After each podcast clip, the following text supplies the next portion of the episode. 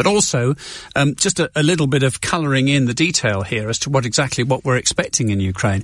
Um, he's gone harder than others who are saying that these bits of footage that we've been seeing in the last few hours of uh, some troop movements does that mean there is a possibility of de-escalation? Boris Johnson not exactly having none of it, but certainly not being particularly optimistic. He said he was seeing all sorts of other things like field hospitals being constructed. Let's go straight to Washington DC and get a reaction there, because of course the Americans just waking up uh, to the developments that are going on in Ukraine. Simon Marks joins us once again. Morning to you, Simon. Morning, Martin. So we've got what the German Chancellor over in Russia talking to uh, Vladimir Putin as we speak. Um, the guidance we're getting is that press conference won't be until uh, for another few hours.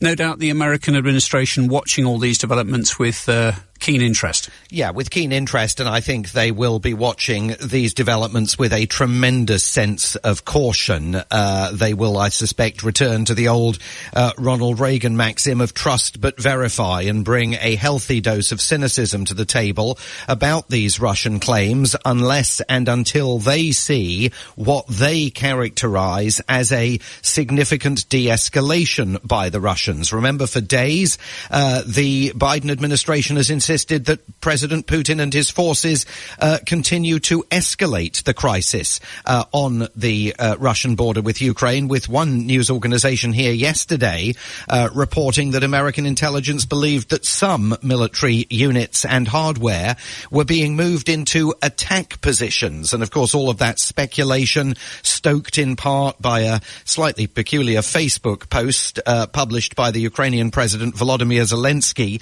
that an attack attack could take place on Wednesday. Uh, Zelensky's team later said uh, that the president had been using that phrase in an ironic way to brace the country for what he now says should be a national unity day, uh, a public holiday in Ukraine, uh, so that uh, Ukrainians can express their pride in the country's independence and sovereignty. Yesterday at the Pentagon, uh, spokesman John Kirby was absolutely clear that the Russians are still, uh, as of uh, the point in which, uh, uh when that briefing uh, was occurring, of course, before uh, the Russian announcement today, that the Russians were still massing forces. I would just say this: that he continues to advance um, his readiness should he choose to. Um, to go down a military path here. And should he choose to invade again, he is doing all the things you would expect him to do to make sure he's ready for that option. Now, the NATO Secretary General Jens Stoltenberg has said within the last few hours that he is not yet seeing signs of Russian de-escalation, and the Russians themselves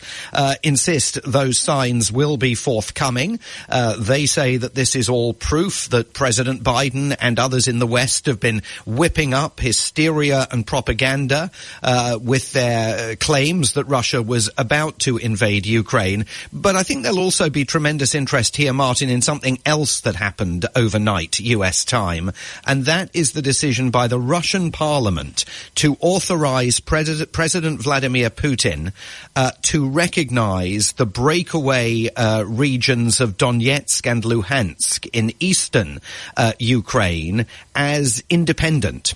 Uh, that is in many ways potentially as significant a development in all of this as the Russian decision, if it's been made and if it's actually been acted upon to uh, pull forces back uh, from the border to some degree because it potentially creates a pretext for the Russian president then to say, okay, well, I'll settle for an eastern slice of Ukraine. Uh, we'll recognize Donetsk and Luhansk as being uh, independent uh, of uh, Kiev's remit, uh, and that will at least kick this, the Russian ball into Ukrainian territory a bit. This is a fascinating um, concept, isn't it? Because they become, um, in early interviews, they, it was described as autonomous. So they're sort yeah. of, they don't belong to Ukraine, nor do they belong to Russia.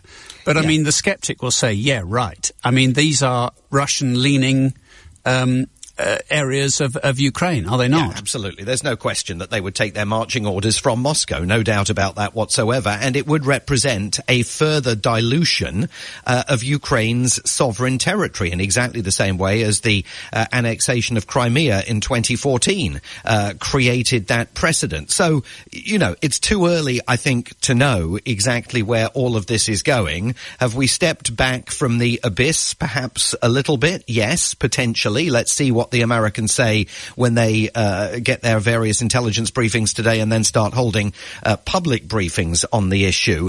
But I don't think in any way any analysts here in Washington are going to conclude that, you know, here endeth the Ukraine crisis. We're just moving, I suspect, into a, a different stage of it.